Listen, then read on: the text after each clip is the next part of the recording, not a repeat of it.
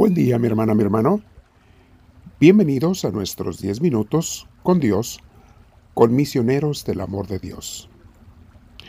Vamos a sentarnos en un lugar tranquilo, lo más que se pueda. Si tienes audífonos, póntelos para que oigan menos ruidos exteriores y mejor esta enseñanza y oración. Y una vez que tienes la espalda recta, tu cuello y tus hombros relajados, vamos a usar la respiración profunda para relajar todo el cuerpo. Entonces, si puedes, cierra tus ojos, si te favorece.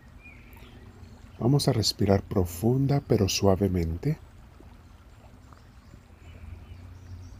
Siente tu respiración, siente cómo se infla tu estómago. En tu corazón agradece a Dios por ese aire que nos regala. Sigue respirando profundo pero suave, muy suave. Y conforme lo estamos haciendo, vamos a invitar al Espíritu Santo. Dile desde tu corazón al Señor, Espíritu Santo, te pido que en este momento entres en mí. Lléname desde la punta de mi cabeza hasta los dedos de mis pies que todo mi ser quede lleno de tu presencia amorosa, sanadora, reconfortante y fortalecedora. Lléname Espíritu Divino, te lo pido. Con mucha humildad y agradecimiento yo te recibo, mi Señor. Te pido que no te vayas de mí, que no te alejes de mí Lléname en este momento y que toda esta oración y meditación y aprendizaje sea una comunión contigo, mi Dios. Gracias Señor, yo te recibo. Bendito seas. Amén. Mis hermanos, hoy vamos a meditar sobre un punto muy importante porque a todas las personas que están caminando en la fe, tarde o temprano les llega. El título de hoy se llama cuando soy tentado con dudas de fe. Si tú caminas con Dios, tarde o temprano, mi hermana, mi hermano, vas a ser tentada, tentado con dudas de fe. Es una de las armas del enemigo para apartarnos del camino de Dios. Y bueno, de ti depende si te dejas vencer, pero Dios no te deja que te venzan si tú no te apartas de Dios. Quizá una de las tentaciones más sutiles y dolorosas son las tentaciones de la fe, mis hermanos.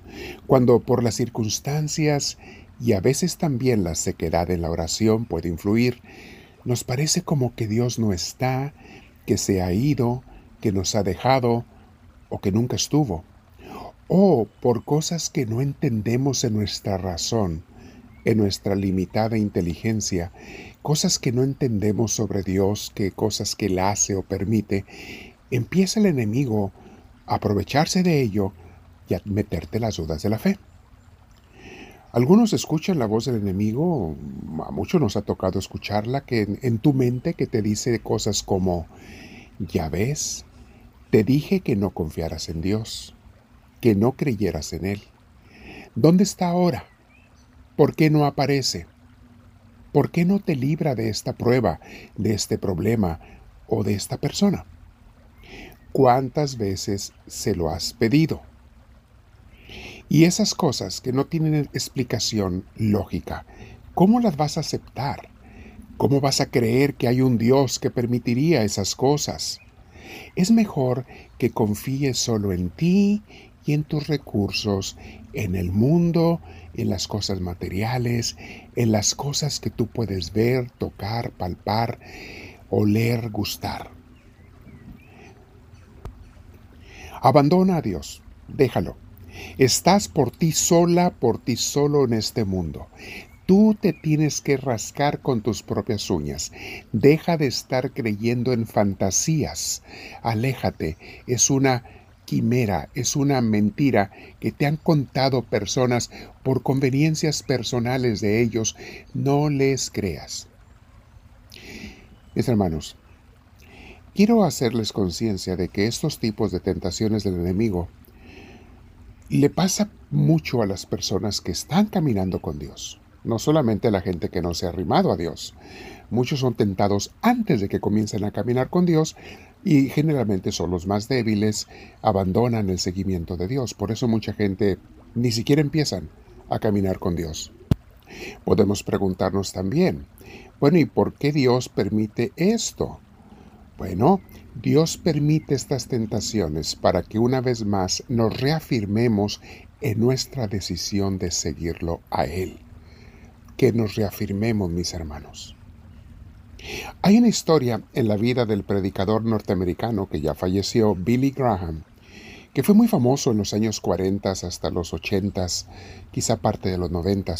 Hubo una temporada en que él tenía un gran amigo, era quizá su mejor amigo, Charles, Charles Templeton. Ellos predicaban, empezaron en Los Ángeles y en otras ciudades, y luego se extendieron hasta todo el mundo, anduvieron predicando. Y este Charles Templeton, que era su amigo y predicador con él, en un momento perdió la fe Perdió la fe porque no pudo entender, él se preguntaba por qué Dios permite las injusticias, las guerras, las cosas malas en el mundo. ¿Por qué? Si Dios es tan bueno, fuera tan bueno, este ya hubiera eh, remediado eso o no lo permitiría, especialmente para la gente inocente que le pasen cosas malas. Charles Templeton nunca tuvo quien lo guiara, quien lo asesorara y por eso perdió la fe. Primero se volvió escéptico o agnóstico y después hasta ateo.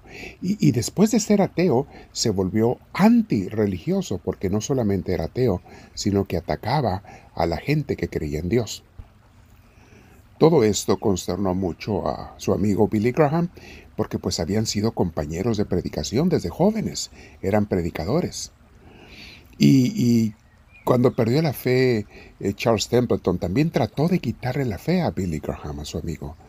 Y Billy un día estaba en un retiro aquí en las montañas de San Bernardino, en una casa de retiros, y tuvo una crisis de fe por, porque también le llegaron las mismas preguntas que su amigo Charles les metía en la cabeza. ¿Cómo vas a creer en un Dios? Si fuera bueno no permitiría esas cosas, bla, bla, bla. Eh, por cierto, mis hermanos, hago una pausa. Ya les expliqué esto en el curso de preguntas y respuestas sobre Dios. Está en YouTube. Lo subimos a la nube, lo tenemos en CDs, etc. Les doy una explicación sobre por qué Dios permite, qué pasa con esas cosas malas que hay en la vida y por qué Dios incluso permite esas cosas, que Él no las quiere. Pero bueno, es un tema muy amplio. Escuchen el curso, mis hermanos. El caso es que Billy perdió también la fe. No la perdió, dudó de su fe, pero estando en el retiro, él salió en la noche, no podía dormir, se hincó ante Dios en un tronco que estaba por allí cortado de un pino, se hincó en oración y le dijo, Señor, yo no entiendo muchas cosas de ti, pero este, esta noche hago un acto de fe. Aunque no entienda, yo creo en ti, yo confío en ti, y algún día cuando tú decidas tú me lo explicarás. Billy Graham, mis hermanos, siguió toda su vida siendo un gran evangelizador, convirtió a mucha gente para Cristo, y el otro pobre de Charles Templeton, pues prácticamente terminó solo, en su ateísmo, sin nada, sin esperanza, sin alegría, sin gozo en su corazón. Mis hermanos, es imposible que nuestras mentes pequeñitas puedan comprender y entender a Dios. Dios es inmensamente más grande que nosotros, que nuestros cerebritos. Como lo entendió San Agustín hace 1400 años, 1300 y algo. Lo entendió cuando le dijo Dios, San Agustín, querer tú entenderme a mí, y era muy inteligente Agustín, Querer tú entenderme a mí es como querer meter el agua del océano en un hoyito en la arena, en la playa. No se puede, Agustín. Ustedes no pueden comprenderme a mí completamente. Meditemos la cita bíblica de 1 Corintios 10:13. Dice así, Ustedes no han sufrido ninguna tentación que no sea común de todos los humanos. Pero Dios es fiel y no permitirá que ustedes sean tentados más allá de lo que puedan aguantar. Más bien, cuando llegue la tentación, Él les dará también una salida a fin de que puedan resistir. Palabra de Dios. Recuerda, mi hermana, mi hermano, Dios nunca permitirá una tentación más allá de tus fuerzas. y siempre si tú no te apartas de Él, proveerá lo necesario para que la superes. Me quedo en oración, nos quedamos todos y le decimos, háblame Señor, que tu siervo te escucha.